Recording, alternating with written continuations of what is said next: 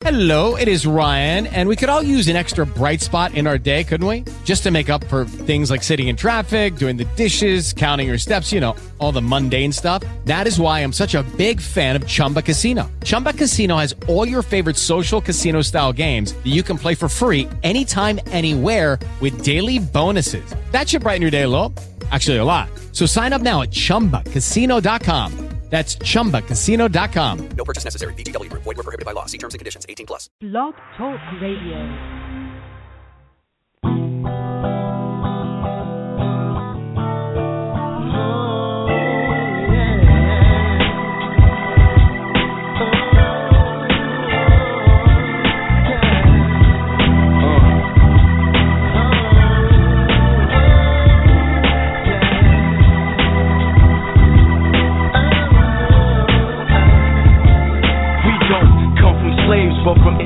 Enslaved Africans. People use words to confuse and have us trapped again. Our lineage is deeper than the challenger. Our family tree consists of people that had influenced the planet, bro. We managed to lose identify with the heritage like African American is not African. But listen to me, I'ma have you black again. Pumping up your fist and using fix your naps again. I like to give respect to Imhotep, considered by the world to be the first architect, the high priest of the sun god Ra at Heliopolis. He built the seven pyramids in Egypt and they still exist. Philosopher, a recognized genius. He diagnosed 200 different diseases. They say Hippocrates is the father of medicine, but Imhotep lived 2,000 years ahead of him. King Sound was red, second ruler of Kemet. He was said to have conquered Greece by Herodotus, the first ruler to believe in one God was Amenhotep, the fourth, later known as Akhenaten. King. We are the lions,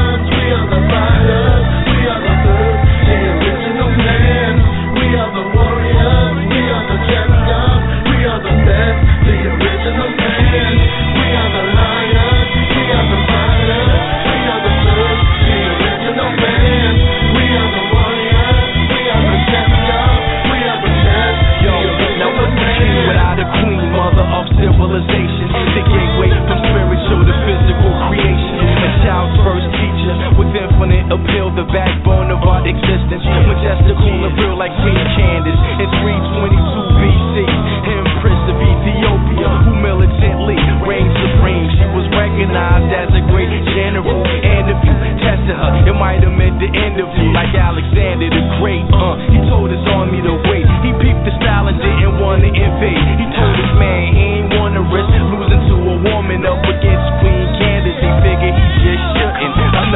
Makeda. She was the queen of Sheba, the symbol of beauty. And then Queen Nzinga, the Amazon queen of Matamba, West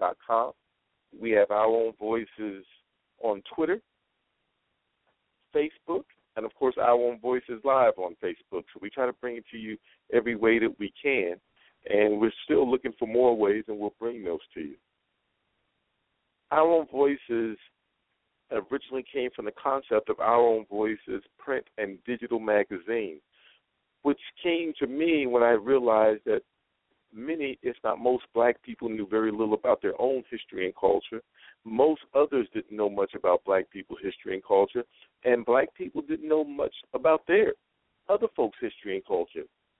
So I thought if I produced a magazine that focused on the histories and cultures that make up America, that maybe if we understood a little bit more about one another and realized that we have much more in common than different, then maybe that would be a part of that bridge that I spoke of earlier to help bring us a little close, closer together. If nothing else, to minimize the fear that we have of each other because of the unknown. And it's still my endeavor, it is still my effort, it is still my hope, dream, and aspiration. And I will admit that occasionally a little water gets doused on those aspirations, those hopes, those dreams. Sometimes I slow down a little bit. Maybe even sometimes I might even back up a little bit. But I am here today and I am moving forward. And that's what I believe we have to do. Is we have to get back up and we have to keep moving forward. We have to be like those slave ancestors who didn't allow their plight of slavery to keep them from striving for more and wanting more for for their progeny that they might would never ever see or know. Well, look around because their progeny is now us. And we are probably as free as we're going to get. So then the question comes to us what will we do with this freedom that those ancestors before us literally slaved and gave their lives for so that we could enjoy whatever it is to whatever extent that we are today? That is the question. That is the question. Whatever we don't have is still more than they had. For those of you who have been able to go to school, I'm talking about just going to first grade, kindergarten, elementary school, maybe middle school for some, high school for others, and college for even others. You did that, but you you did that because of what those people who came before you struggled and sacrificed for. So when you say what is being done to you today, and there are things that are being done to you, but when you say things that are done to you today, that's one way to look at it. But you know, another way to look at it is to count your blessing. And the reason why I say count your blessing, regardless of whatever faith you are, because you woke up, unless you're incarcerated or in ill health, someplace, and unless you had something physically restraining you, you were able to go get water when you felt like it, eat as much as you wanted, most. Go wherever your legs or your transportation can take you, and that your money could afford. You were able to do that today. They, obviously, as slaves, could not. So when you talk about what is being done to you, what is holding you back, and what you cannot do, take a moment to reflect on all that you can do. And then take a moment to reflect on what those who came before you did in circumstances much worse than yours. I want you to do that because I want you to get a framework of where you are mentally. I want you to get a framework of where you are mentally. Because maybe, maybe, it is not that someone is holding you down. Maybe you are you're letting something and someone hold you back. You are doing that. And if you are doing that, you know, Dr. King says that a man cannot ride your back unless it's bent. Brothers and sisters, make this time for us to stand up, straighten up. That's on us. Because as long as we have that back bent, not only will they ride it, some other things may go on back there too. That'll be because we let them. Now we can talk about well, they put us in this situation. They put us in this boat. Well, since you in the boat, how about row the boat? Just don't let it sink. If they threw you in the water, how about start swimming instead of just drowning? See, this is on us now. And a, a part of the theme, a topic of the show today, is about what's on us. And I thought about this, and I've been thinking about it because I said, you know, I don't understand why we don't have more, why we don't do more. And some people say, well, then that's easy because there's somebody holding us back. There's somebody riding our back. I said, well, let's throw them off. Let's stand up. Let's stand tall. We don't have to let them. You know, if you ever played Bunk Buck as a child, you know they'll keep on coming. Stand up. They can't ride. They can't ride your back unless it's bent. So that's going to be a part of our theme today. Can't ride your back unless it's bent. So we had the first Democrat Democratic presidential candidate debate right here in my city of Las Vegas. We had that. How many of you watched it? How many of you may have been leaning one way and then started leaning another? Or maybe you just weren't leaning at all, but now you decided. We'd love to hear who that someone is or that someone was. If you attended the Million Man March, give us a call. Let us know what it was like. Three four seven eight two six nine six zero zero. Three four seven eight two six ninety six hundred. Press option one on your keypad. That let me know that you wanna that you wanna chat. And of course, as many of you know, this show would not take place if it wasn't for my co-host, Mrs. Angela Thomas. Hey, Angela, welcome to the show. Hey, what's going on, Rodney? Hey, everybody. Another great day in Las Vegas. I know I sound like the Crypt Keeper, but really, I feel better than I sound. Well, that's a good thing because yes, there's uh, there's something to be desired in that voice. Hey, that's the voice that only you. a husband could love. But wait a minute. Oh, that's right. You've been married like twenty, what, fifty years? Almost. I'm shooting for 50. Shooting for 50. uh, and, and speaking of anniversaries, a big shout out to a fellow gatherer. Many of you know we do the gathering at 12 uh, o'clock to 2 o'clock every Friday at the Westside Bistro here in Las Vegas. A big shout out to a, a history maker, Mr. Stephen Sales, who attended our gathering yesterday. been married 22 years. And for those of you know, who may not know the history Nice. that Mr. Bill has made, other than the fact that he's been with one woman straight for 22 years, is that he was also and still is the first and only black athletics trainer in Major League Baseball. That's right, the first and only to this day. Still, there hasn't been another. So what was that Frankie Crocker said? Before me there was none, and after me there shall be no more. Well, brother Stephen is working on that after me because the brother is still the first and only one. Oh, and this brother is in shape too. He's old. He got a few more years uh older than me, and that I weigh maybe 180 on a fat day. Stephen weighs about 250, and that brother is solid like a rock, Oh. like the song, y'all. Congratulations to Stephen and his bride. That's wonderful. I have an anniversary coming up myself, and that's super cool. See other African Americans long term married and loving it. That's awesome. Uh, and you know, one of the things we wanted to talk about today was relationships, and I hope to get into that because the Million Man March, uh, you know, to me sparked relationships because it had me thinking about what do we need to do besides economics. I know a lot of people are talking economics, but I can tell you, brothers and sisters, and my boy Lee Vaughan is heading to uh, Black Wall Street. They had it going on in 1921 in Tulsa, Oklahoma, on Black Wall Street. I mean, they had it going on. But as much as they had it going on and as much economic clout and power that they had, it was taken from them in a matter of days. So I'm just uh, what I'm sharing with you is that yes, it is a major ingredient.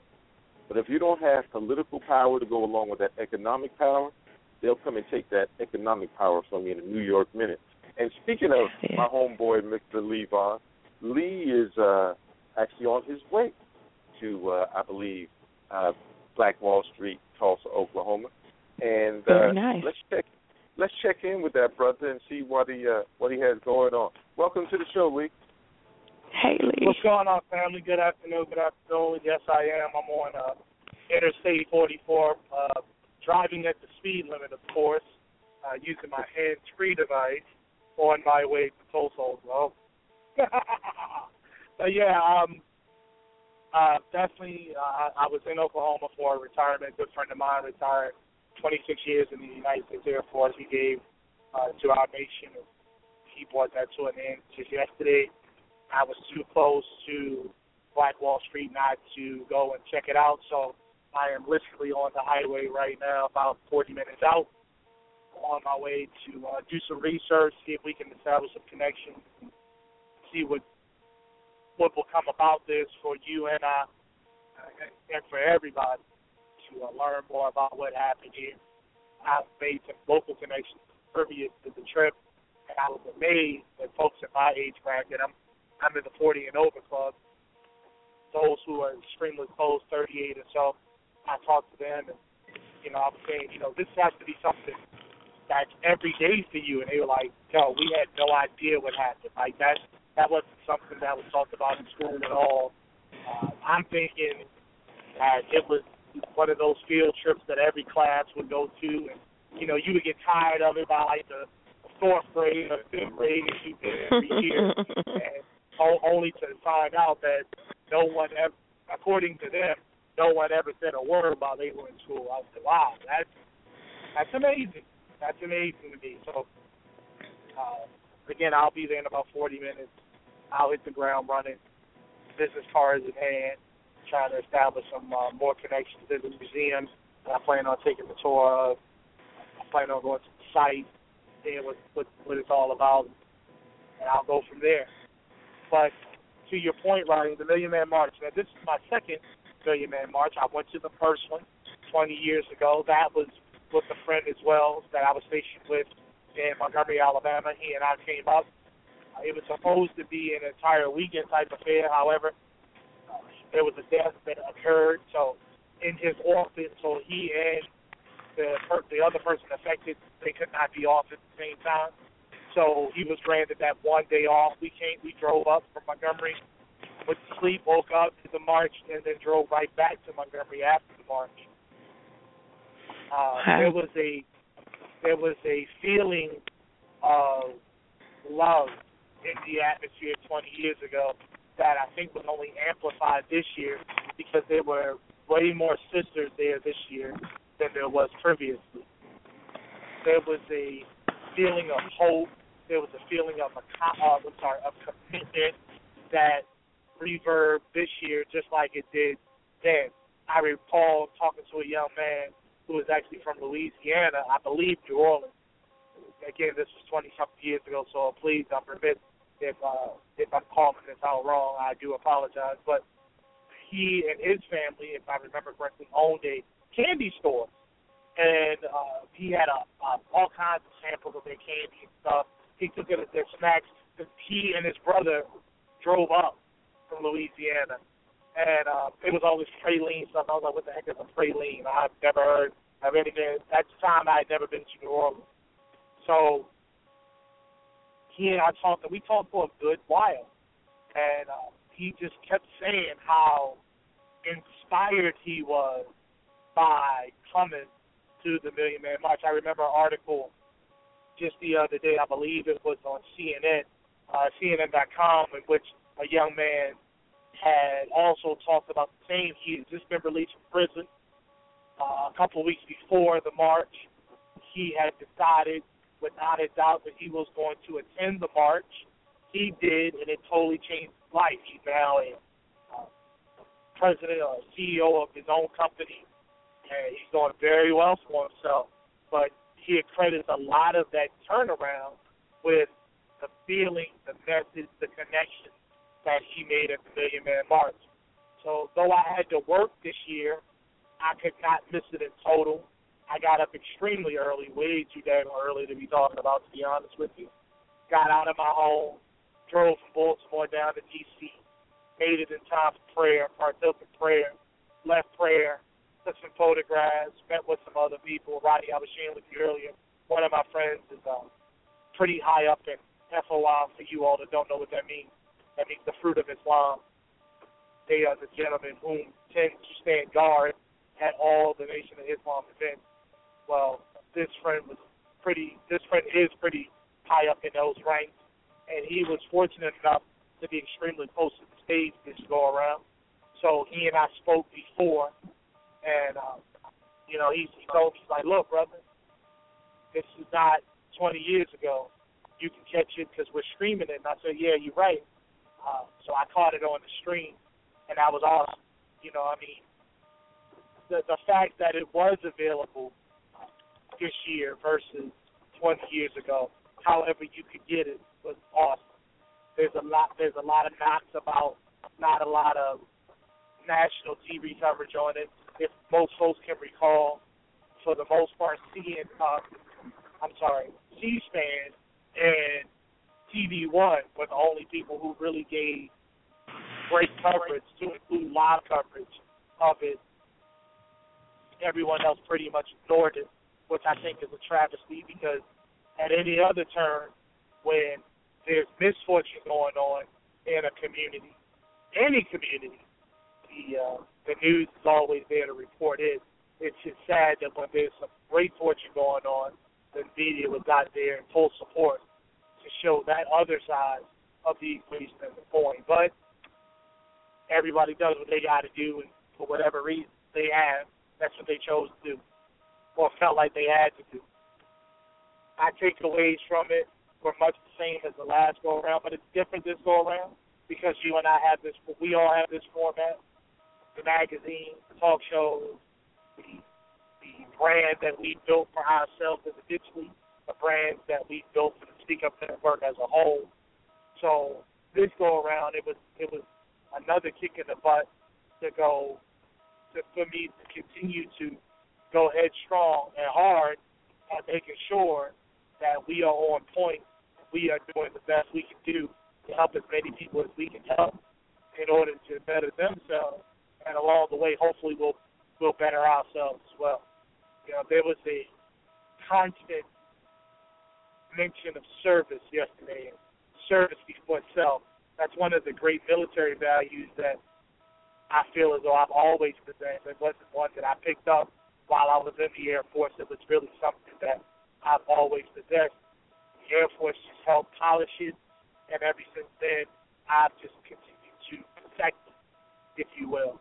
Uh, Rodney, I remember you saying to me that how wonderful it would be if you could do something for the West, I could do something for the East, and we can meet up in the middle. Well, this is our thing, and I know that you are dedicated. I know that Sister Angela's dedicated. I know Brother Terry's dedicated, and I'm definitely dedicated to making the best of this opportunity that we've been presented without a doubt. Well, Brother Lee, you said uh, a mouthful in all of that, and you know this is anytime things like this happen, it gives us a chance to reflect, and then as I titled the show, reflections of the Million Man March, and also projections, because it's where do we go from here? Because the Million Man March was last last week, so then it comes down to those who attended, and and to others, it's a, what what do we do from here? Maybe it gives us a chance to reflect on what our needs are. And then once we've ascertained what our needs are, then we can devise mechanisms to bring that to fruition. So, and we have many needs. Let's let's uh, you know throw it out there, put it all on the table, so to speak. Is that we are in? Some people might even categorize it as dire or desperate straits here we and I'm what I'm talking about is this we I'm talking about black people. I'm talking about African American people. And for those of you who may say, well, there's other people who are in bad shape, and that's true. But I'm talking about black people. And even though the Million Man hmm. March said Million Man March, hey, he's talking about black people. Now, other people can be a part of it, and they can be inspired by it too. But this was brought about because of the plight of black people. And as black people, it's time for us to talk as black people about black people's needs and ways to bring things to fruition to satisfy those needs. Now I know some people will say, Yeah, but Rodney, you know, if you want to do something you have to have this group helping you, you have to have that group helping you. Maybe so. But all too often that becomes dilution. And instead of it being our issue that is the primary focus, it becomes everyone else's issue plus us. Well, if it becomes everyone else, then that means that you cannot focus on any one of those things, obviously. So we we no longer become the focus of ourselves. So if other people want to help us, we would love your help, and we've been helped ever since we've been into this country contrary to popular belief. But this is about black people and what we're going to do. And, if others would like to be a part of it, they can help. But they will help us accomplish what we need. What we need. So for those who say, well, Rodney, what about the brown? Because often when we say something about black, it becomes, well, black and brown. And I say, yes, they have needs. And those needs need to be taken care of. But we have needs, and our needs need to be taken care of, and we need to take care of them. And in the process, if it benefits others, then that's great. The history of black people in America is just about everything that's benefited us has also benefited everyone else. But what has benefited other people has not always benefited us. So I'm talking about us to us being black people today. The Million Man March, what did it do for black people? How did it improve us? How can it improve us? What can we do to utilize it as a tool to improve us? That's what I'm talking about. I was talking to a political operative. I'll leave that as their title, no name. And this person laid down something heavy on me. And this person says, Look, if black people don't do something and do it soon, there'll be no opportunity, or there will be little opportunity in the future for them to do anything with even less of a hope, not a chance, but less of a hope that they'll be able to accomplish anything. And that was a powerful statement. I was also talking to a young man who does demographic projections, and he says, Rodney, black people aren't producing enough children. He said that because we're not producing enough children and we have no immigrants, in other words, we don't have a country that's going to bring in new African Americans, new black people. You know, we don't have, you know, Latinos. You know what, Rodney? You said it right. We don't have another place to get African Americans. And you know, I was in a conversation, and I hate to interrupt your thought right here, but you know, when are we gonna get to being cool with being African American? It it just we just need to need to say that. We are African Americans. We are descendants from Africa, but we live in America. If all of us were picked up tomorrow and and all sent as a group to Africa, we will be in foreign on a, on foreign soil. This is our home. It's okay to say that. Hey, I, I second that emotion. As a matter of fact, I don't know what, and Lee, maybe you can you can chime in on this. Did the minister or any of the other speakers did they talk about the fact that we are Africans living in Americans, which make us African Americans, and well, did, did he approach that at all? Not that I recall. Not that I recall at all. You know, uh, Andrew, I'm glad you mentioned that because it is important. Is that we recognize all of who we are, Yeah, no doubt, it is. and It is. and our ancestry, our lineage, and our history. But we are and ours is and ours as as as part of the uh black popu- black global populations ours is a very unique experience.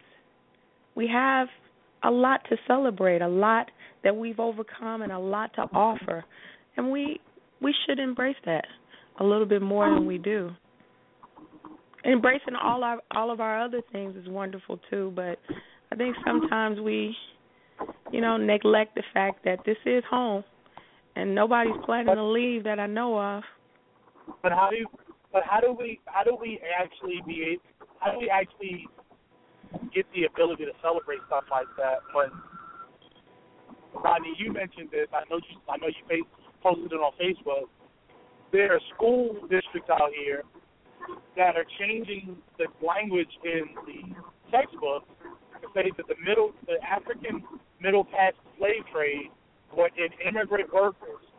They weren't immigrant workers, they were slaves.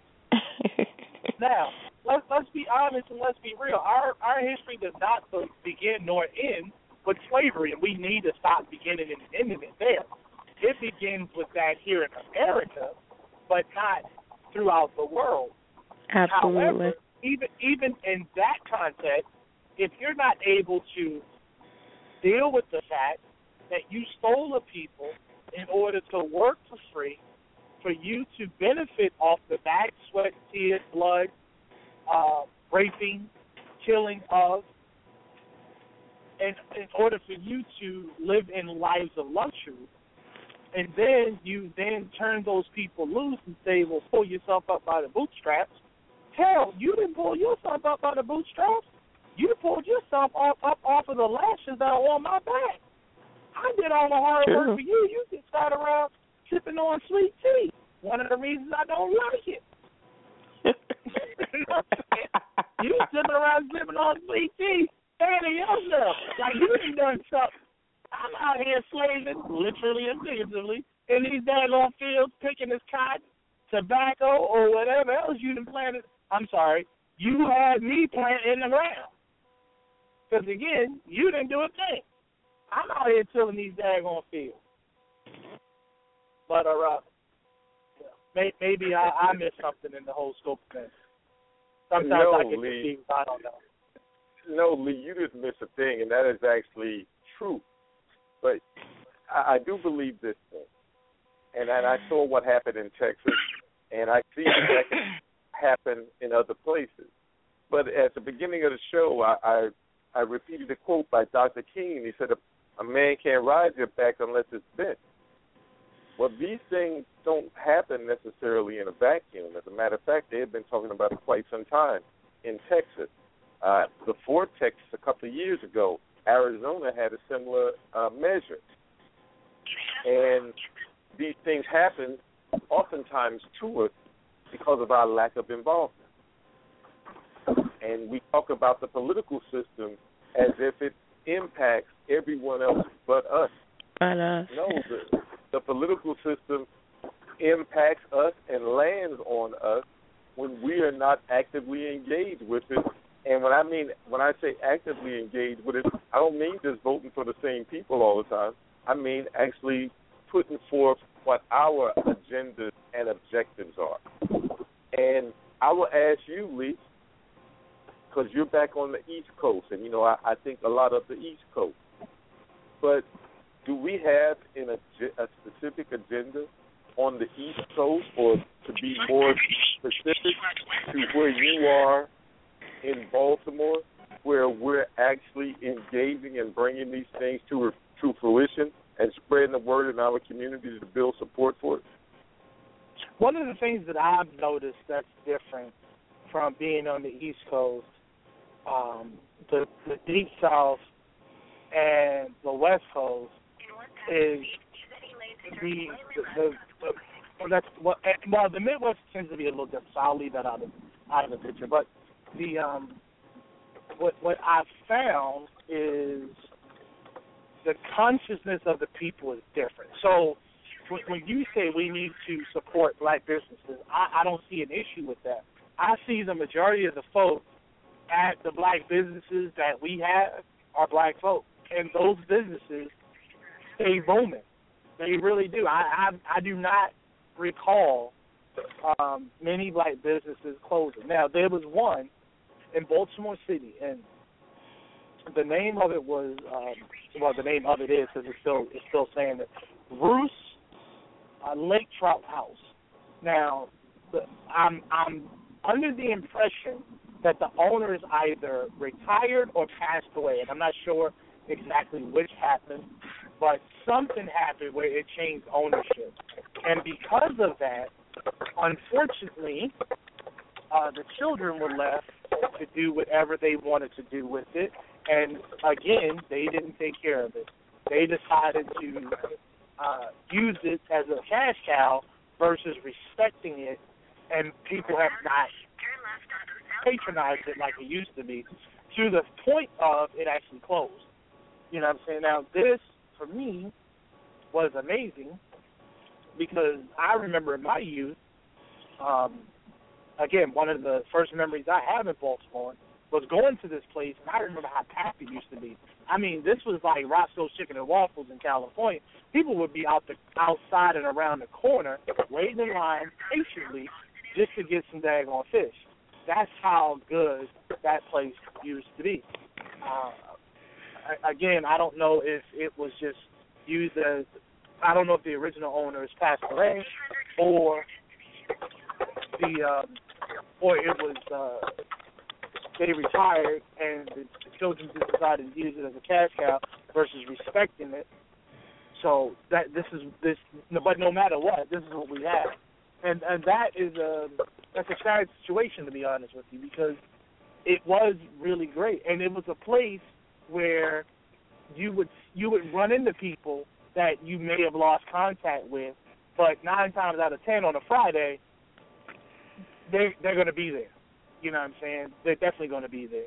So it, it, it was it, it's it's sad, man. It's it's I, I don't know, I, but that that's the difference that I found. I, I I've found I've seen places I've seen places down south where it just wasn't like that. Um, the, the consciousness wasn't there. The support for a lot of things just isn't there, and the community suffers as a whole because of that. But I haven't seen that as much back east. I, I just haven't. I haven't. I, I don't see that as an issue, to be honest with you. Well, we have about 20 black banks in this country, with most of them back east. But collectively, none of them are worth any of the larger white institutions. And to be quite frank, most of those banks are under patronized by black people. And they're on life support. And I, I kept thinking that every time I hear about one of them closing, that it's another potential door for commerce, for home loans, and other things that are closing to it. Because historically, black banks have invested more in black people and in black communities. So I thought, well, that's a structural issue because that's something that we need, so we have to support it. I thought about the Million Man March, and I thought, wow, wouldn't it be nice if there was a black airline that we could all get on and increase its revenue, which means they can expand and hire more, right? And then they could invest more into the black community. I said, there's a lot of things that we can do, but we're in a situation where it's not what we add on so much to what we do, but it's a lot of reinforcing the foundation that we used to have Mm-hmm. and determining what things do we need that we need to establish. Because if we don't establish it, that means that we're always enriching someone else. So there are some things that we need to do. And when I heard about the Million Man March, and I was I was wanting to watch it through its entirety, I wanted to know. And Lee, you you helped me out, brother. Did the minister or did the other folks out there give us some marching orders, give us some direction and guidance? What was the Northwest on South Boston Avenue towards 3rd Street. Yes, I mean, again, I wasn't able to attend the whole thing this year, but the the same thing that happened the last go around happened this go around. I'm I'm pretty sure of it, and from what I saw of the speech, it was, which is, as you and I have talked about, as you've talked about on your show, as I've talked about on my show, you know, we need to support one another and help one another, and that means investing in our own education, uh, be it uh, getting charter schools or um, uh, HBCUs, uh, investing in our future, insurance, savings, putting money away for our uh, our children and their and their children and ourselves, taking care of ourselves, whole health, eating right, exercise. As you're doing good, uh, man. I saw the pictures. But you like you about 22 years old. You looking good again. Look at you. You showing off. You know I'll, I'll pay you later, brother. Checks in the mail. okay, okay, I got you, I got you. You know what I'm saying? Just remember, you you spell my last name with two A's. but uh, you um, I'm, I'm serious, man. You, you you you have to do these things. You you have it, it's a holistic approach. It's a holistic approach, and uh, inclu- including the spiritual aspect of it. You know what I'm saying? Whatever you believe, whatever you believe, if that's what you believe, then be about it. Don't just speak it on one day of the week. You know, truly be about it. Show love to your brother. Show love to your sister. If you see him or her down, help them out. Give them a hand. You know, if they hungry, give them some food. Give them some bread. Give them something. What is it going to hurt? What is it going to hurt? What is it going to hurt? And and, and uh, it's, uh, that that that's. I'm sorry. I'm, I'm starting to get emotional and, and uh, uh, I, I I will go another way. So I'll I'll just stop talking.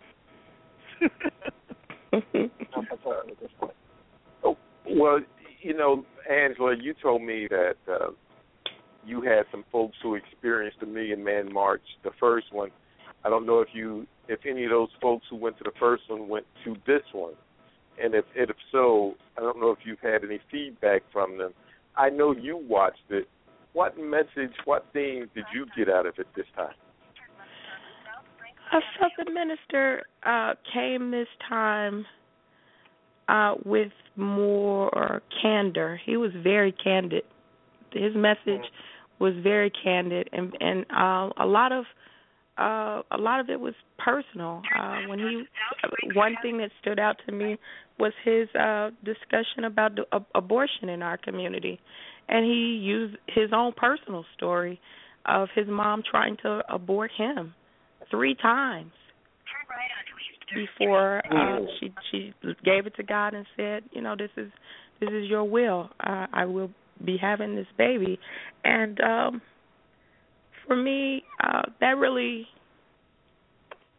it touched me in a lot of ways. Uh, I'm I was just very interested in you know kind of why he would choose to uh be so personal my my my opinion about him telling that very personal story about his his life uh was that he wanted us to understand the urgency of now. To put it into con you know to to put it into context to take you know let me take myself off this pedestal a little bit and and let me uh convey to you how important life is. How how you know when he was saying in that part of the message you could be flushing away the cure to cancer and all all that plagues society right right now. You could be fl- simply flushing it away. Over a circumstance you don't you you're uncomfortable with your circumstance right now. But a circumstance can change. I, I thought it was a powerful uh, moment in his message. Oh, I also thought you know, it was powerful. I also thought it was. Oh, you know, go ahead, Rodney. You want to say something on that? Well, yeah, before I, you go I, I got to break it for one second. I got to break Go it. ahead. I need to run, but uh, I, I need to run, but I'm glad I could join you all. Well, thanks Fine, Lee, it was for wonderful sharing with here. us.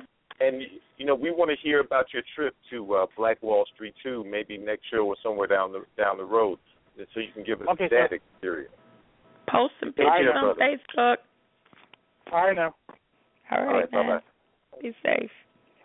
Wow. Now, see, that's going to be a whole show by itself. Brother visiting Sure. Tulsa, Oklahoma. For those of you who may not be aware of it, that is the home of Black Wall Street. Uh, you hear a lot of different organizations that use the moniker now, but how many people have actually been there, have seen, Going. seen Yeah, the warriors, been there. have walked down Green uh, Archer and and Pine, Greenwood Archer and Pine. How many folks have done that?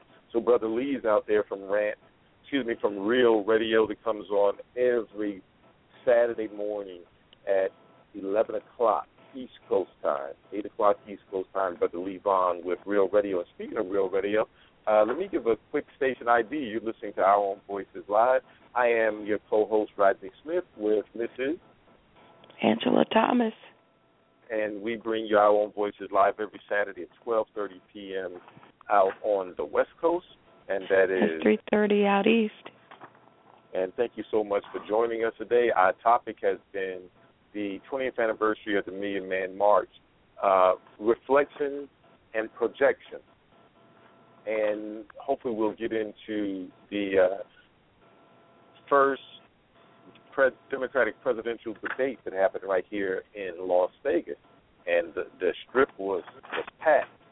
I mean, you'd have thought there was a, a show or something in town that was new. Uh, the people It were was. there, especially the Bernie Sanders people. So we'll we'll get into that in a little bit, but I, I did want to stay on the this thing with the Million Man March as, as Brother Lee was breaking it down for us, sharing his experience of being there at the first one as well as being here at this 20th anniversary event. Uh, brother got a little emotional talking about it, and Angela, you you were sharing some things, and this is an emotional activity. Some people just sent me some messages on Facebook, and they said it was almost spiritual to them. Spiritual, not in what we think of in a religious fashion, but just it touched them somehow. Um, Three four seven eight two six nine six zero zero three four seven eight two six ninety six hundred. For those of you who may have attended or may have seen it uh, on TV, uh, would love to hear what you had. To, uh, what's, how, how did it make you feel? And I see you callers. I'll get to you in just a second. Um, I thought Angela? the I thought the um one other uh, moment that I'd, I'd like to talk about is the fact that he talked about uh, the the how did he put this?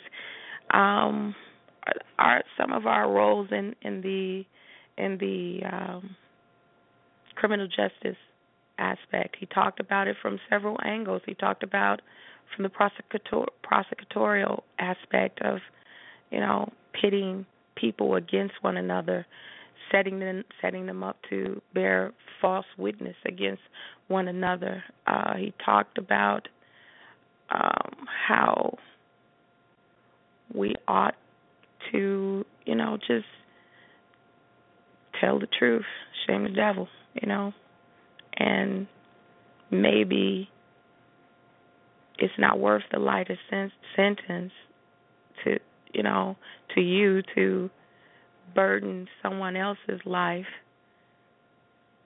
with a with a falsehood. So, you know, it was just an interesting message he gave. If you have an opportunity, I, while we're on air, I will go to C-SPAN and uh, grab the Million Man March and put it on our on our Facebook page. If you didn't have an opportunity to, to view any of it on, uh, I I saw it on C-SPAN, so I I do know you know C-SPAN archives and and leaves it available for your viewing pleasure later. So I will do my best to grab it and put it on our Facebook page.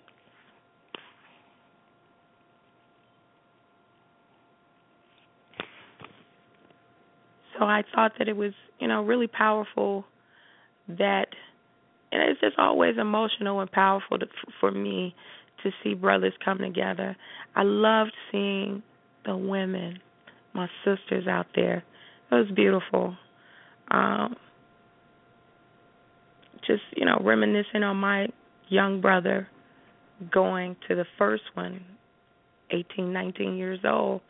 Uh he was not able to attend uh, this last one, but you know it, it changed him, and it it he was never a bad kid in the first place, or a troubled uh, young brother, but it definitely put a fire in him, you know, just and and that has sustained him. He has since graduated with his master's degree. He's owned several businesses. He is a great father and a wonderful husband. And I, I think what that moment poured into him contributed greatly to to his development. So I, you know, I hope that uh, one of the charges he, he uh, Minister Farrakhan uh, encouraged the crowd to do was to continue to gather in your own communities and at those gatherings, you know, do something, clean up the neighborhood. That was a powerful message for me. You know, you ride through the hood and and does it have to look run down? Does it does the vacant lot have to be filled with trash and you know, things of that nature? We that's something we don't need government for. We can. You know, I do you remember the block parties, Rodney? Did you guys do that in New York? In Chicago we Come had on we now. definitely yeah, we definitely had block parties and we definitely clean the clean the neighborhood up.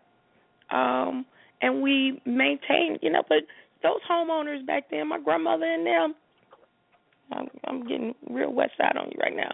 My grandmother and them, they were homeowners that believed in washing that porch down and cleaning the front doors and brushing up around the hedges and weeding the weeding the the plants and keeping your tree pruned and they believed in that stuff. Uh when the leaves fell, they they picked them up. Uh if I'm cutting my grass, I'm cutting Miss Holmes' grass also. You know, Mr. Holmes get out there before me, he would do the same. So, you know, we need to bring some of those old school things back. That though seeing your neighbor out there on Saturday morning before Soul Train, uh, we did a lot of community things, like you know, like what I I just mentioned. So, he I, I love that he brought that back up because you don't see that as much in our neighborhoods anymore. hmm Well, exactly. We're gonna we're gonna come back to that, and we're gonna come back to uh, the abor- his his comment or comments about abortion. Uh, but before we do that, we do have a caller on online, and uh, he's been waiting patiently, so we're going to bring him in on. Appreciate this that. is Brother Hammy Hamilton from the LV. Uh, he has a Hey. Facebook page, uh, Groovy People, and he has a relationship page, and he has a prayer page, and the brother just has pages. It's always So I'll posting bring and him on, keeping good thoughts share out some there. of the Good convo out things there. that he Hey, hey, Hammy. Welcome to the show. Thank you for calling. Good, good afternoon. I first give honor to God. Uh, Amen. Christ for life, healthy for life. Uh, I have several groups, but what I want to touch upon is the Million Man March. I hear a lot of people that have brought up Farrakhan, what he had to say. A great message, and it's good to hear what Farrakhan said. I also want to know who were some of the other pertinent speakers there. What did they have to say?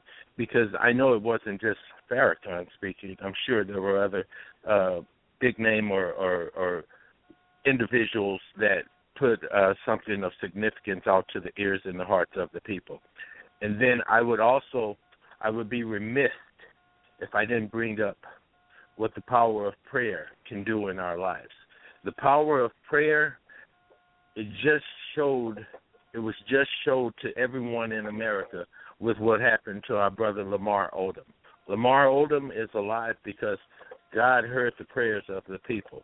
And God said, It's not over for you, young man. I'm going to bring you back. And hopefully, Lamar heard him and, and, and will be a positive influence on his way to recovery and rehab. And that's all I have to say today. God bless.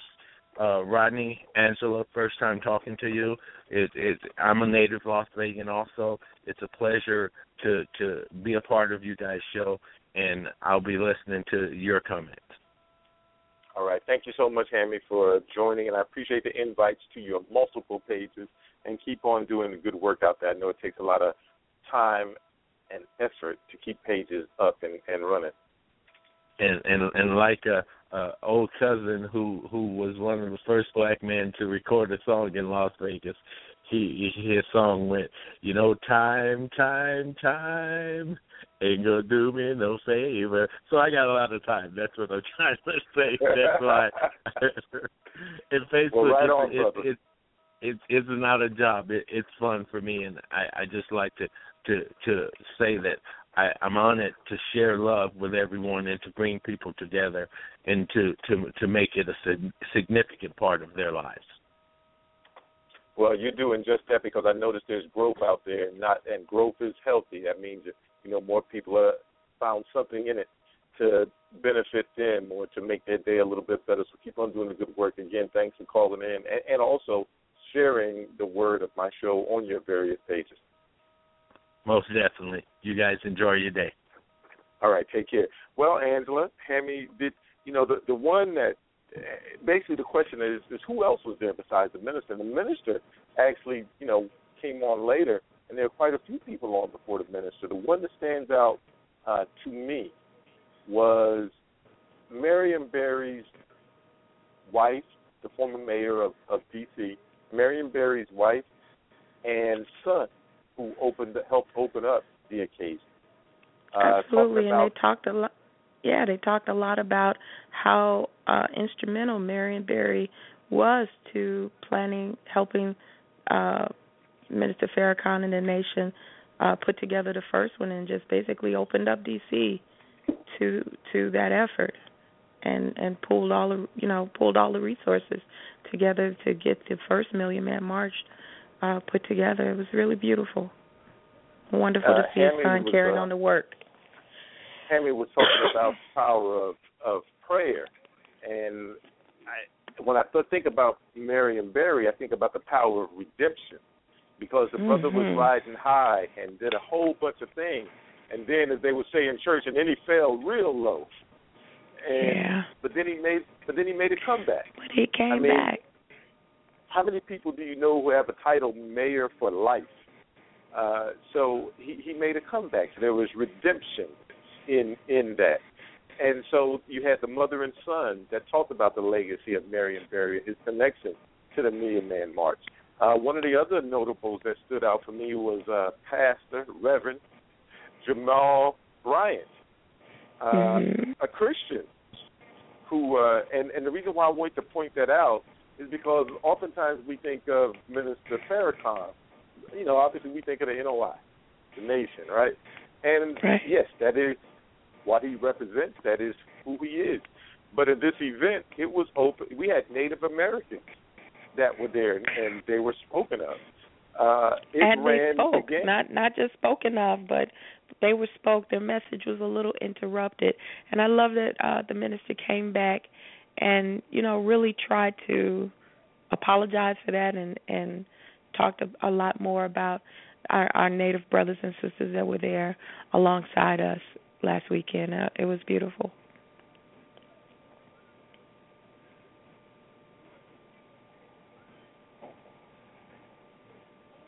Hello. Yes. Hey. Yeah. Uh, uh, can you guys uh, talk about about what God did with Lamar Odom's life? I mean, this is this is a miracle.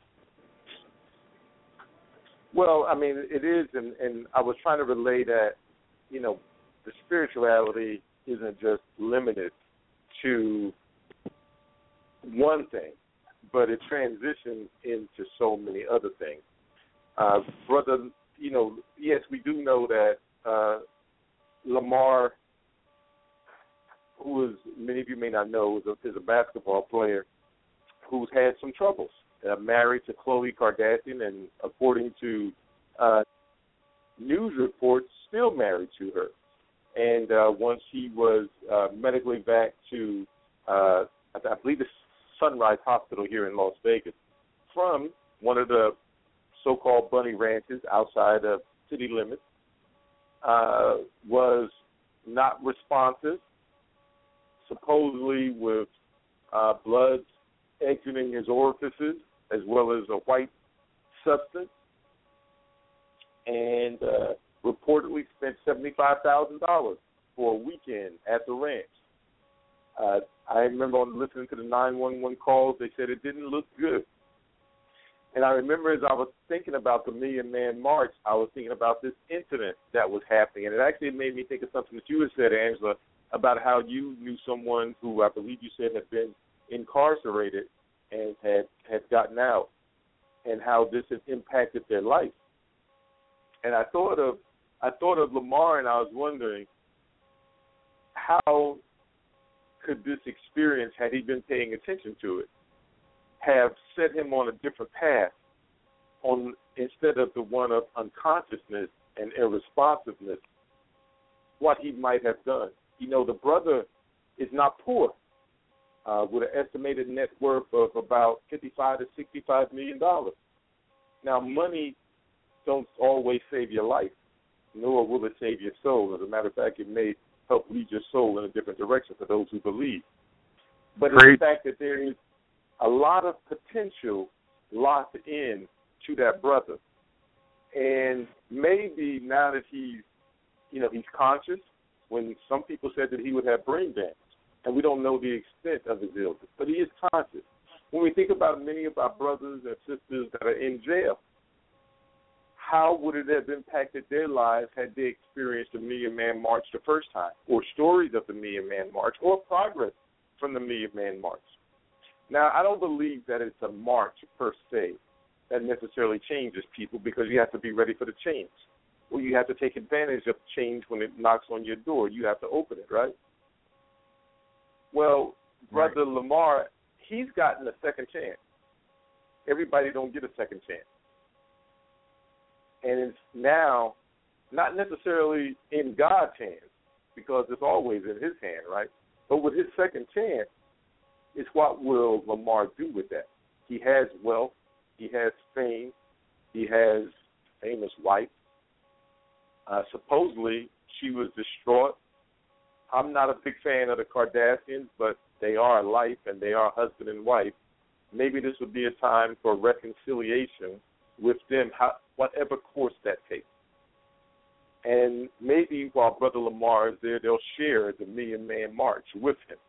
And maybe some of those people who talk, like Reverend Jamal Bryant and others, will say something that can be a spark. Because we all need a spark at some point. And sometimes when you're at your lowest and being irresponsive, found in a brothel, unconscious, with blood exiting your orifices, and having to be put on a ventilator, there is not much lower than you can get other than six feet under. And the brother tasted that. Hopefully, that taste will have been distasteful, and he'll have a yearning for something much better. So, I- Hammy, I- thank you for. Go ahead, brother. I too, as you are aware, well aware of, had a similar experience less than three weeks ago. I Yes, from exhaustion. I, from exhaustion, I passed out.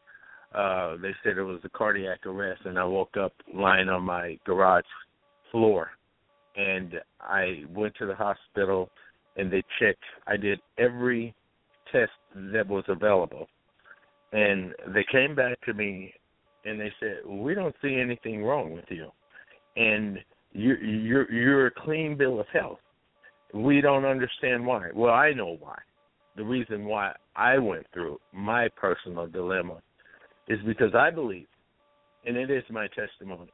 I believe that God wanted me to listen to Him and to change the direction of where I was going and it's not about my direction anymore. It's about what he wants me to do with my life, which should be with his life because he gave me the life. And I am thankful for what he did by giving me life. And so for me being thankful for what he did to me, my thank my giving back and, and, and doing his will and seeking him and sharing his good news. That is my way of showing him the love that he shows me. And I hope, like you said, I hope that Lamar has the same the same um, thought process that I have, because there's not a day that will go by that I won't talk about the Lord to someone, and that that is not how I was before I had my dilemma. God reached down and said, you got to stop living for yourself and you got to live for me. And I am thankful. I am blessed and highly favored that I went through my dilemma so that I can do his will. And I hope that Lamar has the same thing. Well, right on, brother. Thank you for sharing your testimony with us.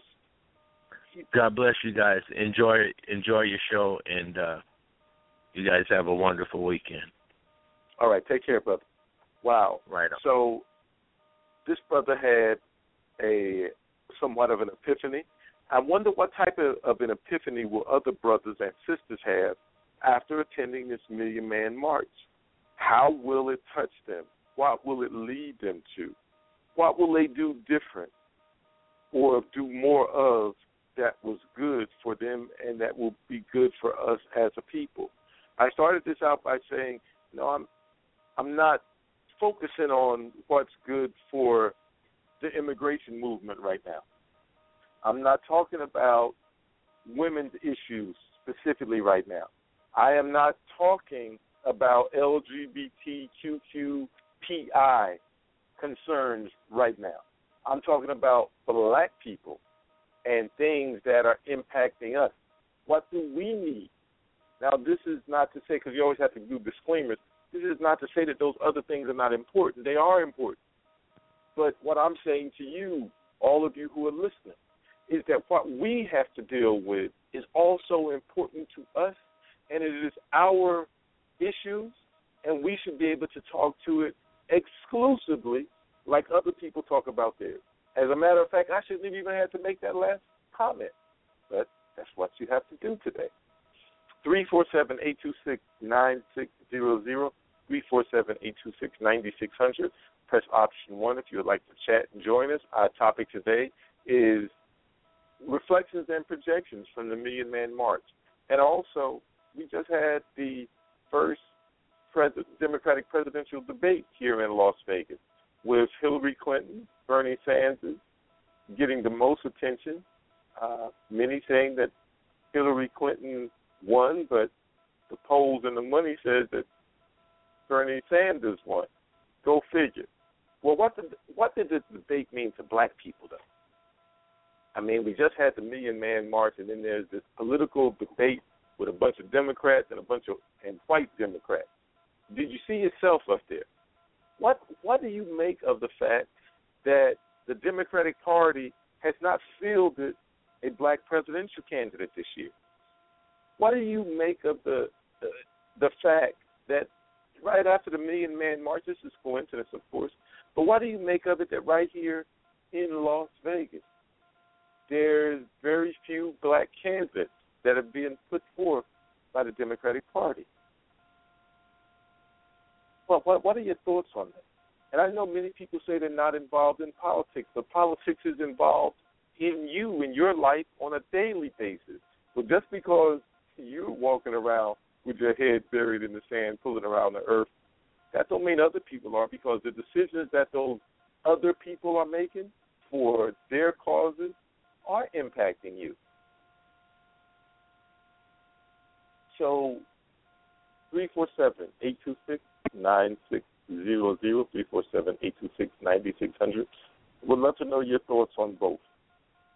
Uh, Angela, you mentioned something that the minister spoke about about abortion. I said I was going to come back to it because you know abortion tends to be the third rail uh, because we're not, especially men, are not supposed to talk about it. But the minister obviously is a man, and he spoke about it, and he spoke about it in terms of a reality, and a reality is that we are killing a lot of our potential before it ever comes before it ever comes into this world. How does that impact us in whatever way? How does it impact us in dealing with this society? How does it impact our psyche? How does it impact our value of life and how other people see us valuing life? And for those people who say, I don't care what other people think, let me tell you why I care. I care because the way that they think often has something to do with the way that they act. And we should all be cognizant of that. And then we have to think about how does this impact us as a society? Remember, like Brother Lee was saying, we don't have another country to bring more African Americans in here. We're not like Asians or Hispanic or any other group. We this is who we are. We are an artificially made group of people in America. We are all that we have, and what what more we will have is what we will make, whether that's income or children, numbers. For those of you who may not be aware of it, we are not the biggest minority group in this country any longer. It is Latino Hispanic. I'm told that now we just call them Latinos, so they don't like Hispanic. And then on the the fastest growing group in this country is no longer that group, but Asian American and Asian. And by 2050, there's projections that they will eclipse Latinos. And since there's more Latinos than there is black people, that means that they will have already eclipsed black people at some point sooner. So instead of being the first minority, the second minority will be relegated to third minority status. How will that impact us? And if they're still having children and importing more of their own from their continent, their country, and we have no such continent or country to do the same, how will that impact us with simply people power? Uh, have we considered that? So when the minister talked about abortion, I don't think we've actually talked about it enough to see what does that mean to us. Now, I got someone in the chat room. I asked a question about who attended the Million Man March. And the brother says, no, he didn't attend it. And he said it was a complete waste of time. Hmm. and he said we need our own nation since we are such a unique people. So the waste of time part. I, I hope, and brother, I know you're listening. Break that down to us on why it was a waste of time, because I, I, I want to understand your mindset on it. Even though I didn't attend, I don't necessarily think it was a waste of time because it touched somebody that may not have been touched before. It may have inspired somebody like it did with Angela's uh, relatives and associates that may not have been touched before. So waste of time. Yeah, full young brothers. You know, I, with my with my younger brother attending it, it was him and and four other friends, all college graduates, all family guys. You know, I I think to say it was you know a waste. I I would never say it was a waste of time. I I think any time black men come together is powerful and necessary and beautiful.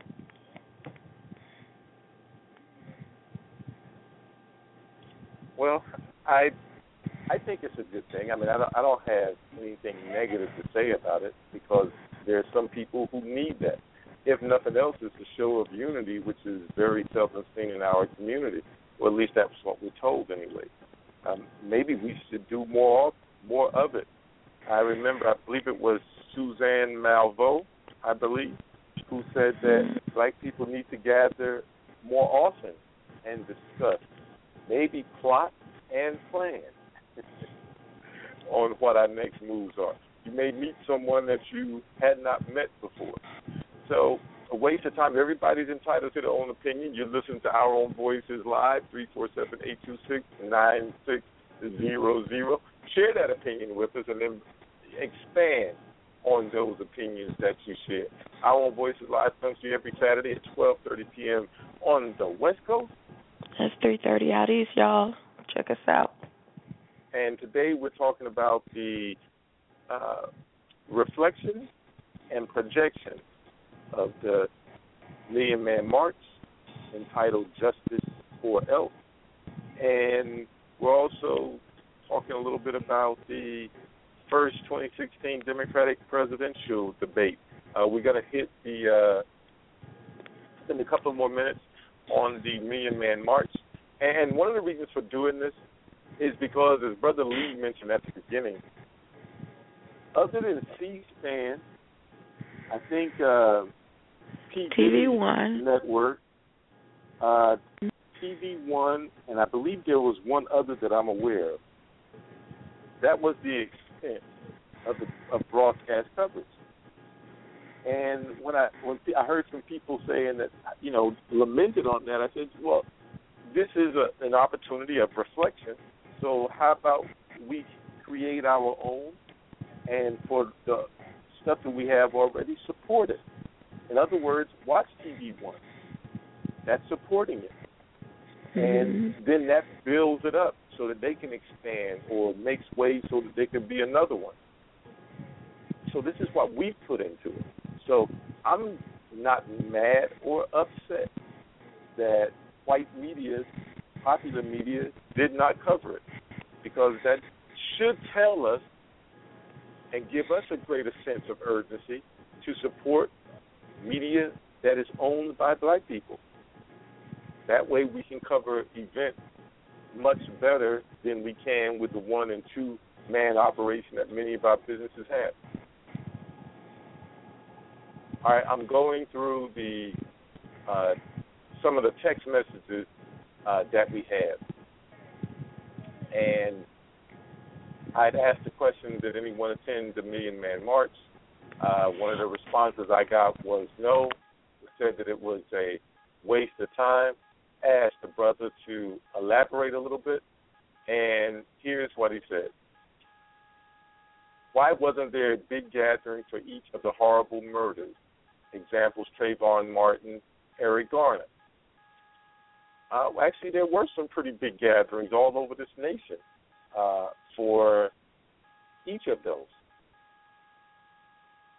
Uh, he Those said were, the march. not only were there big gatherings, but all of those parents who are now act, activists and advocates uh, were all at the march last week. Uh, Trayvon's mother was there. Uh, Mike Brown's mom was there. Dad was there. Uh, Sandra Bland's parents, I mean, sister, her mother, and her sister spoke. Well, her sister spoke. Her mom was there on the on the stage, but she did not speak. But her sister spoke, and one of the best interviews that I that I seen uh, Brother Roland Martin do was uh, with all he had he had all of the mothers, all of well all of the families because Sandra Bland's mother was not uh, uh, speaking. She she allowed uh, Sandra Bland's oldest sister to speak for the family.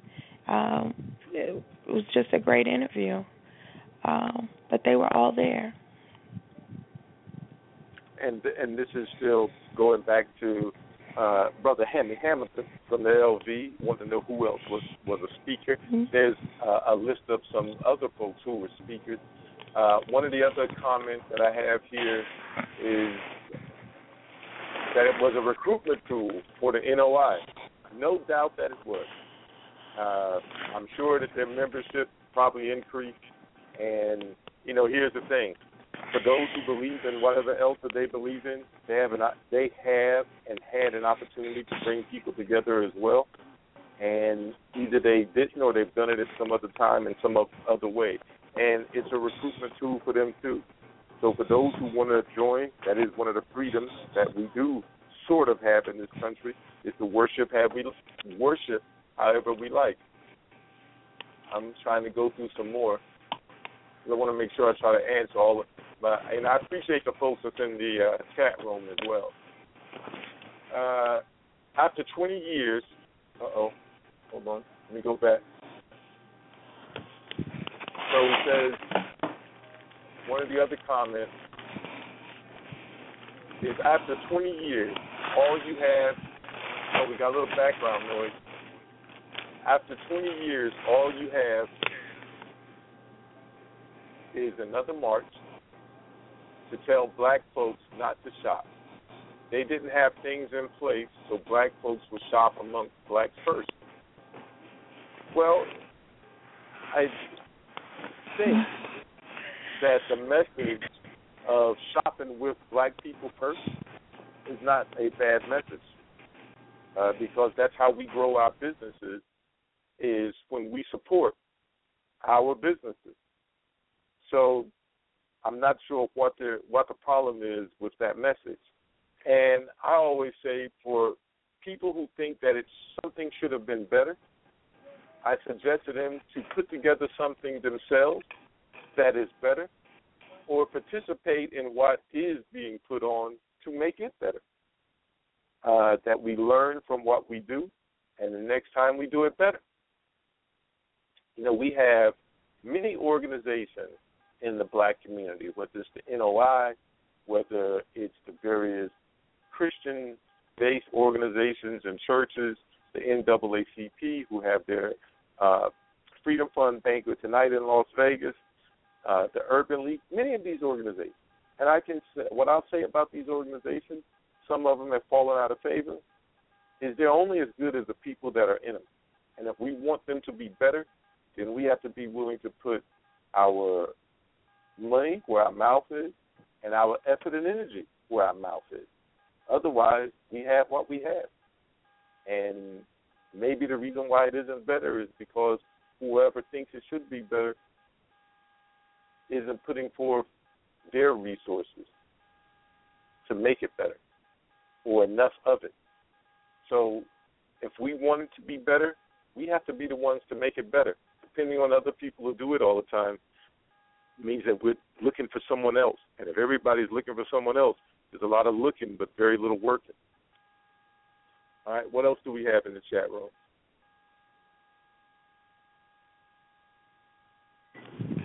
Okay, and then after that we'll we'll go into some other things. Well, what did you? What Yes, what. What are some of the things that you took away from uh, the march last week, Rodney? Uh, what I took away is it's, it's a great display of people coming together and seeking something more than what they have. It, it tells me that that our people actually do want more, but just maybe they need some guidance to get that more. And what won't be the more that they're looking for is people condemning them for doing it because they did something, and it was something more than what they were doing. They're trying in what they know how to do. I was telling a group of I, I was with a bunch of uh, doctor doctoral students, PhD candidates, and folks with PhDs uh, yesterday evening, and one of them came up to me and was talking about the plight of our people. And I said, well, maybe part of the reason why we're in the situation that we're in is because the people who have the knowledge that could help us be in a better circumstance are here and not sharing that knowledge with the people who need it back in the communities. Now, I said, I don't know what any of these or are not doing. I was asked a question, I gave a quick observation, and I gave an answer. Because all too often, we spend time talking about what we don't have or what we're not doing. And, you know, you do have to recognize that and acknowledge it. But I'm going to suggest to folks, let's talk about what we do have because we do have things and how we can expand on what we do have. And in areas that we're lacking, what do we need to do to build up those areas? Uh, you know, Democrats, liberals really want us to be all in on abortion. And that's like a part of their platform almost, right? And they say that if you're not, it's a war against women. And if you say that no, it's a war against the unborn, that somehow you must be conservative or Republican. I reject those types of labels because I'm a human being and I'm a black man and I'm for black people. And if I see something that's hurting or damaging black people, I, I'm going to speak on it. It's like I think Empire, Scandal, How to Get Away with Murder. I think those shows are terrible for black people, and I'm going to speak on it. And it doesn't make a difference if Mrs. Obama watches Empire. It's unfortunate that she does, but she's a grown woman, right? But I think it's it sets a bad example for her, and I was very disappointed to hear that she watches that show. So yes, abortion is harming us. One of Hillary Clinton's one of Hillary Clinton's idols, role model, is Margaret Sanger. Margaret Sanger. And if you don't know who Margaret Sanger is, Margaret Sanger was a eugenicist. And she believed in reducing the population and reducing the population of certain groups. Those who were handicapped, those who were mentally impaired, and of course, black people. That's right. And she even worked with the Ku Klux Klan to help reduce and rid this country of the mongrels, black people. Now, this is one of Hillary Clinton's idols. Now, I know as a black people and as a Democrat, I'm not supposed to say anything negative about Democrats. I'm not supposed to say anything negative about liberals. But I'm speaking the truth. You can call it whatever you like, as long as you know it is the truth. And this is her hero. Now, keep in mind that Hillary Clinton, who had the co presidency with her husband, Bill Clinton, who is responsible for incarcerating a greater number of black people since slavery. That's right. Who has publicly declared her role model, her example, is Margaret Sanger, who publicly acknowledged that abortion in black communities would help get rid of black people. Now, why on earth would I want to support a person whose role model is Margaret Sanger, who is responsible for, that's right, Planned Parenthood. No, I'm not against women, but I am against excessive abortion. And abortion is birth control. And that's right, some people use it as birth control. That is why it was created. That's why we had Roe versus Wade. You say it's a health issue? Yes, it is a health issue. It's a death issue for the fetus, though, isn't it? You know, there was a time in New York City where there were more babies aborted than born, than birthed. That's our treasure, that's our potential. Now, maybe we shouldn't create as many in bad situations, and maybe we need to look for quantity over quality, and that's up for us to determine what quantity, uh, excuse me, quality is. We should look for quality over quantity. But we don't have another group of people. We don't have a continent or a country to draw from. All we have is what we have right here. What we produce, what comes from our loins. And if we want to succeed as a people in this country, we have to create, keep more of us. That's just bottom line. Reality. There's simple numbers. So I'm glad the minister mentioned that. And it's time for us to start to reject things that are force fed to us because of our particular party affiliation with the Democrats. If the Democrats were that good for us, would we be as bad off as we are? It's just a question. They know what the realities are. That's why they're starting to put up less and less black people because they don't need us anymore. They need us to vote. But there's other people now that they can get to votes with the immigration reform. Not that I'm against it, it's how, it's how they do it. And they will do it to benefit themselves, not us, if we're not involved with the process. That's the reality. So I'm glad the minister brought that up. And I'm glad that he had it.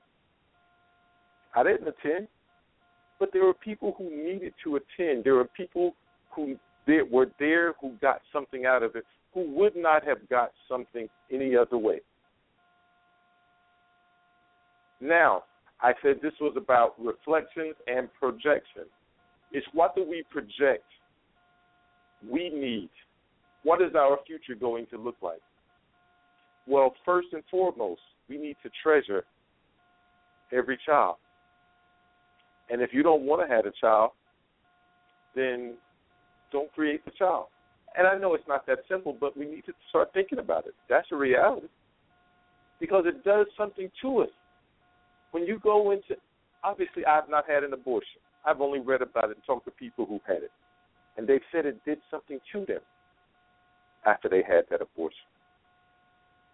It affected them mentally. Some people it affected physically. Some people it affected physically and mentally. We don't need any more mental troubles in our community. So that was what he talked about uh, of abortion. See, I'm not afraid to talk about abortion anymore. I know there will be some feminists and some women's groups who will no longer listen to me. I can imagine there may even be some Facebook and Twitter posts saying that Rodney has a war against women or Rodney's conservative, Rodney's Republican. Well, maybe there are some things I'm conservative in. But that's okay. And maybe there's some things that you're conservative in. Maybe not. That's okay as well. But I'm talking about what's good for my people. And that's neither liberal or conservative, Republican or Democrat. It is what's good for our people.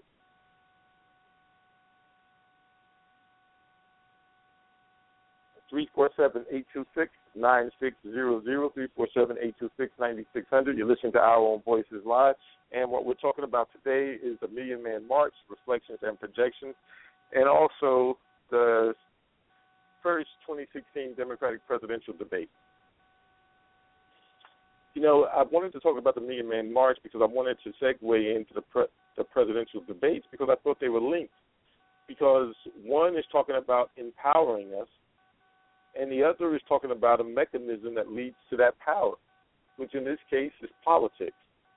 Now, obviously, the president may not necessarily have something to do with your day to day life. We're often told that it's your local officials, your city council, your county commission, your state assembly and senate, your mayors, your governors, and your your school board trustees, and they do definitely impact us, and we need to be involved with all of those. But of course, we know that, like the World Series, the presidential race is the big one. That's why it gathers all the audience and all the attention, right? Well, in Las Vegas, a fairly small city with a fairly, fairly small black population, we had five white candidates representing the Democratic Party and most black people come to our city to debate. And one of the questions that I asked folks before and then afterwards is what did they say that impacted black people, pro or con? And other than the one question about Black Lives Matter, what else affects black people? What did they say that touched us? What did they say that meant they were even thinking about us? These are Democrats, right? And then the next question I asked is Did they come to any black community, black organization?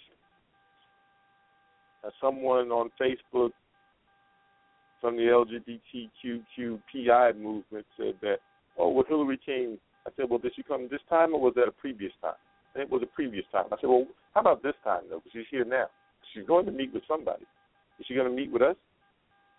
And the reason why that was important to me is because the talking head said that Hillary Clinton had the black vote locked up in Nevada, as well as South Carolina, which is the fourth state that'll have their primary for the Republicans. And I thought, oh, well, actually for all of them. And I thought, why would she have our vote locked up? What did she do? What did she promise? What did she say? Where we should be willing to give her our vote. So it's Andrew, early I'm too. to so early, so early. I mean, to to say that she has the black vote in Nevada lockdown, and I mean, this is super early, even even for the most politically engaged. It is very early in the process. And, and I just kept thinking, but what did she do though? What in 2010, in 2010, the LGBTQ community sent the Obama administration a 53-page agenda. He responded to that agenda in kind immediately. As we all see, gay marriage is now the law of the land, and many other things that they campaigned for and withheld their checks. At the same time, when they had their, you know, before, like now, good time for us to hit them with our 55 page, 100,000 page agenda. I mean, what's killing me with this is that, you know, so many other groups are using the black playbook and we won't. We won't we won't use our own playbook and others are and benefiting.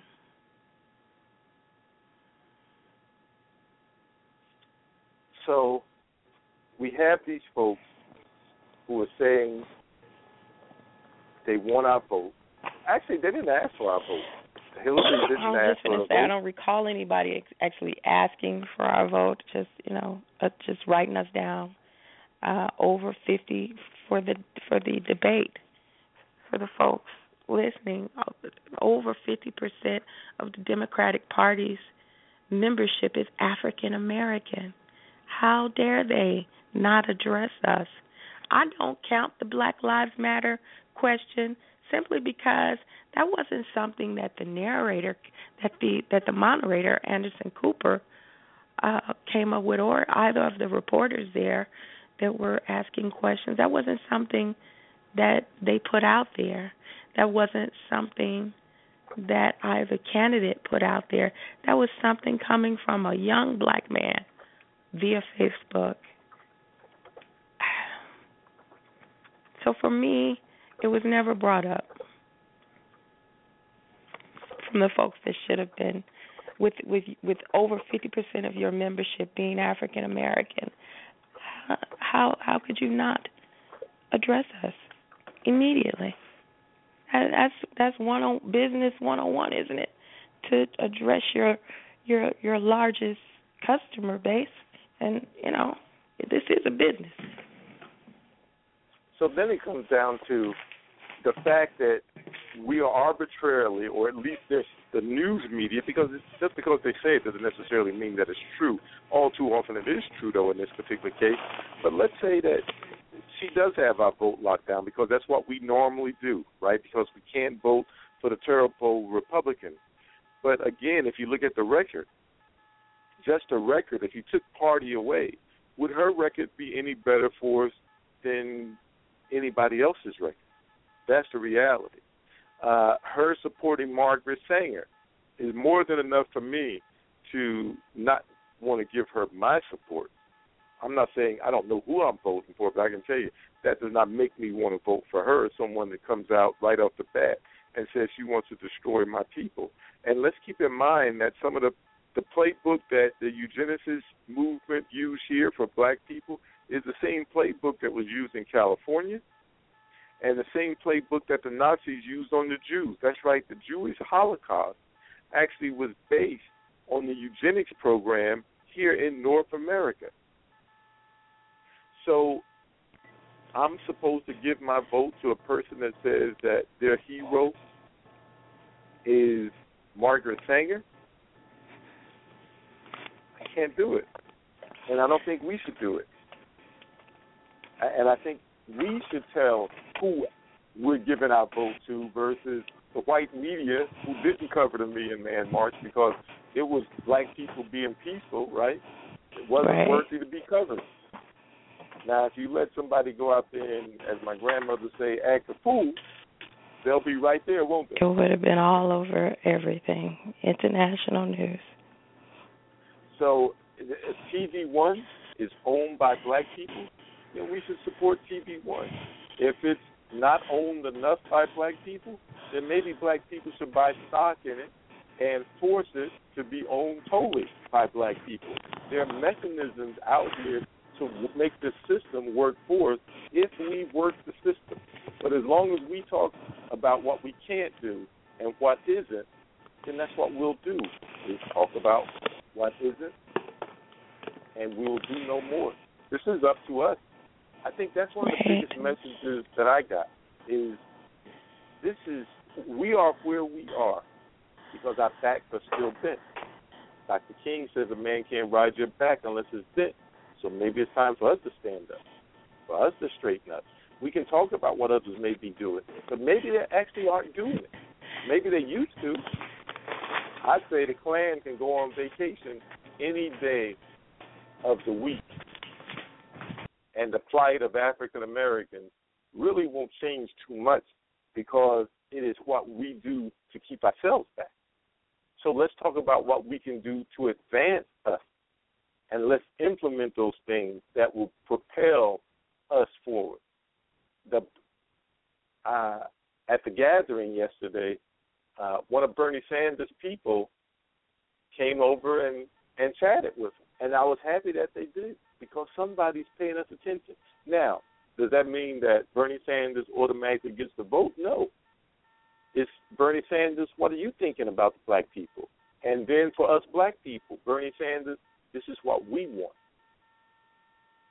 I ask any of you who are listening to the show, can if whether it's the president, the governor, the city councilman, the billionaire, whoever's in a position, all of Congress, whoever's in a position to grant you what you and your community need right now, do you know who they are? And if they said, tell me the thing, could you tell them specifically what the thing is? Or when you say, well, we need jobs. Well, think about this for a minute. If you believe that there are certain groups that's holding you back, right, then why should they give you a job? But yet you're going to go ask them for a job. Yet you don't participate in the political system. Right? You choose to go out and buy the same thing from a business that's not like you than supporting a business that is like you. You chose to do that. So that business is not able to hire. Oh, that's right, you're unemployed. You need a job. But you're mad because the black business won't hire you. But, you don't shop at the black business. So the black Right. business can't expand.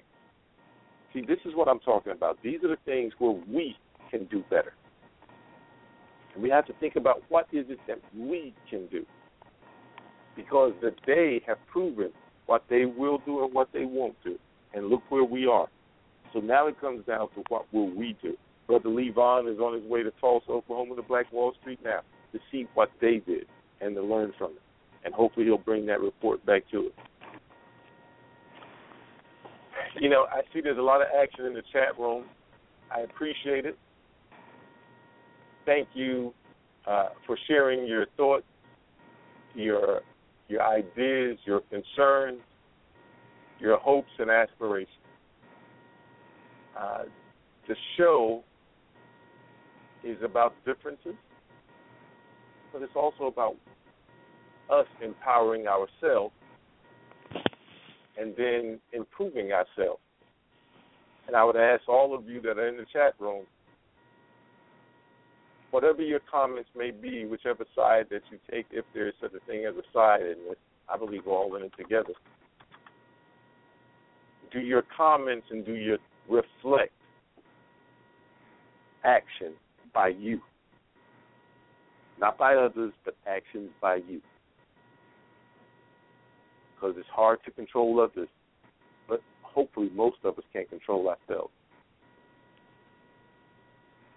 Please go to Our Own Voices Live on Facebook and post whatever comments that you may have about today's show and today's topic.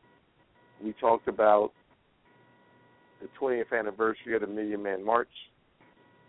We delved a little bit into the first presidential, the Democratic presidential debate, and what did it mean for black people? Specifically, what did it mean for black people?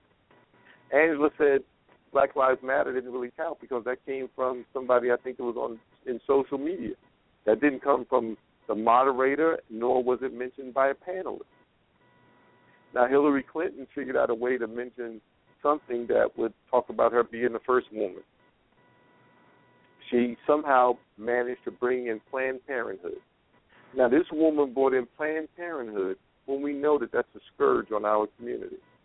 Now people will say, well, Planned Parenthood does other things besides abortion. Okay, keep everything in our community except that. How about that? The government fund everything except that. And if they're doing it, stop funding them. Find other resources and means.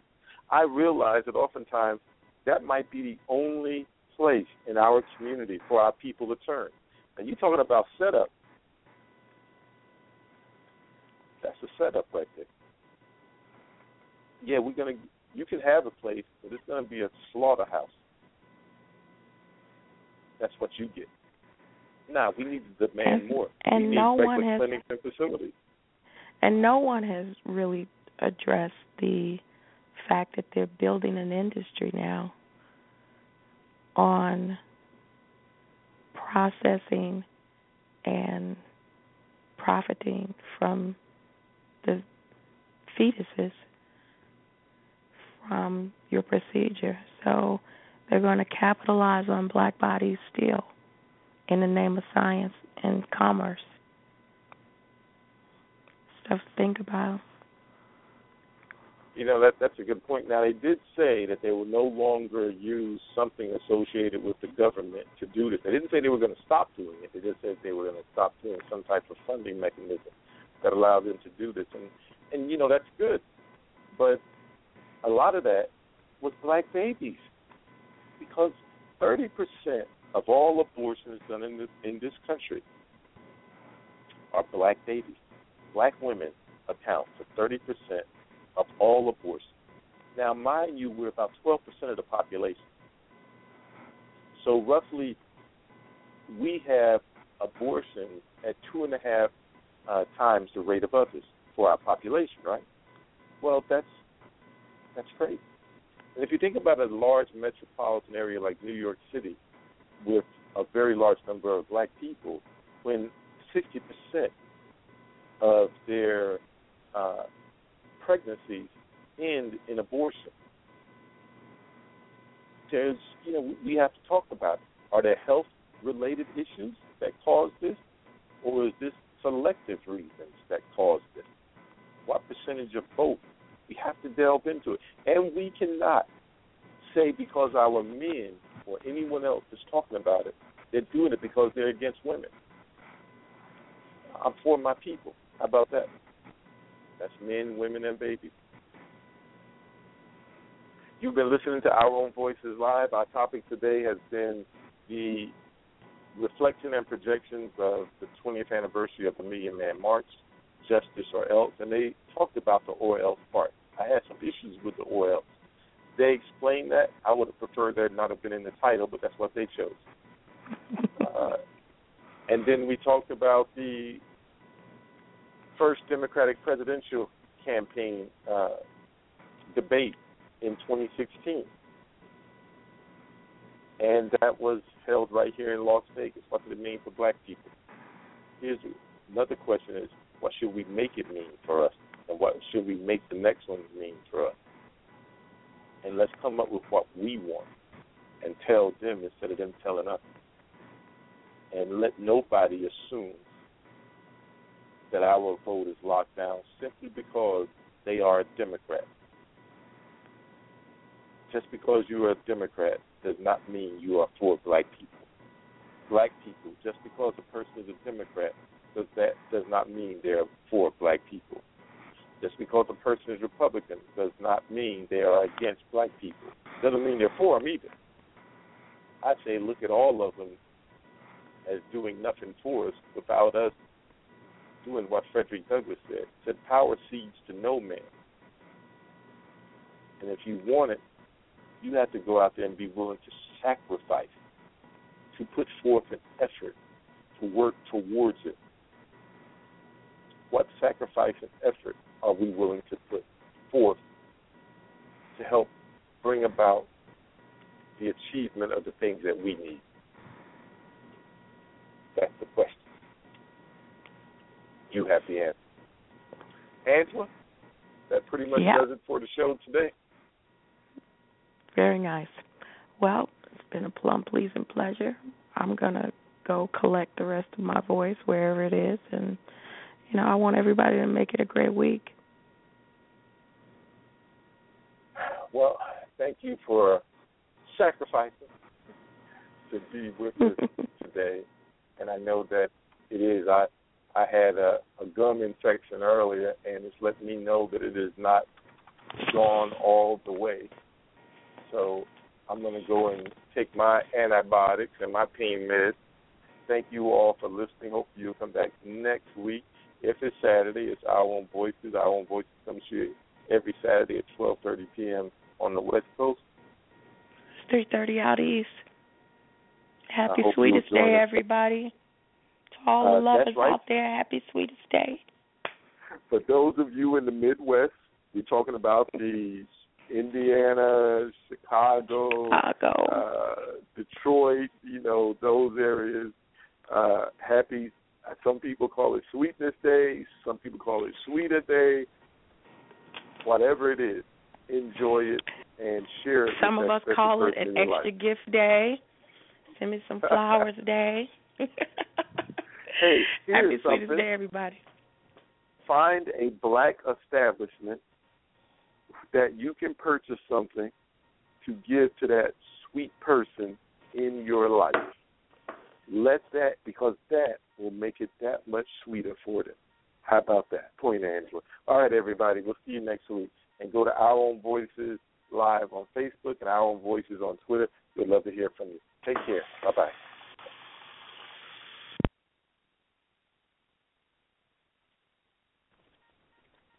With LuckyLand Slots, you can get lucky just about anywhere. Dearly beloved, we are gathered here today to. Has anyone seen the bride and groom? Sorry, sorry, we're here. We were getting lucky in the limo and we lost track of time.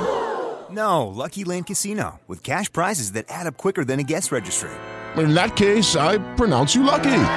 Play for free at LuckyLandSlots.com. Daily bonuses are waiting. No purchase necessary. Void where prohibited by law. 18 plus. Terms and conditions apply. See website for details.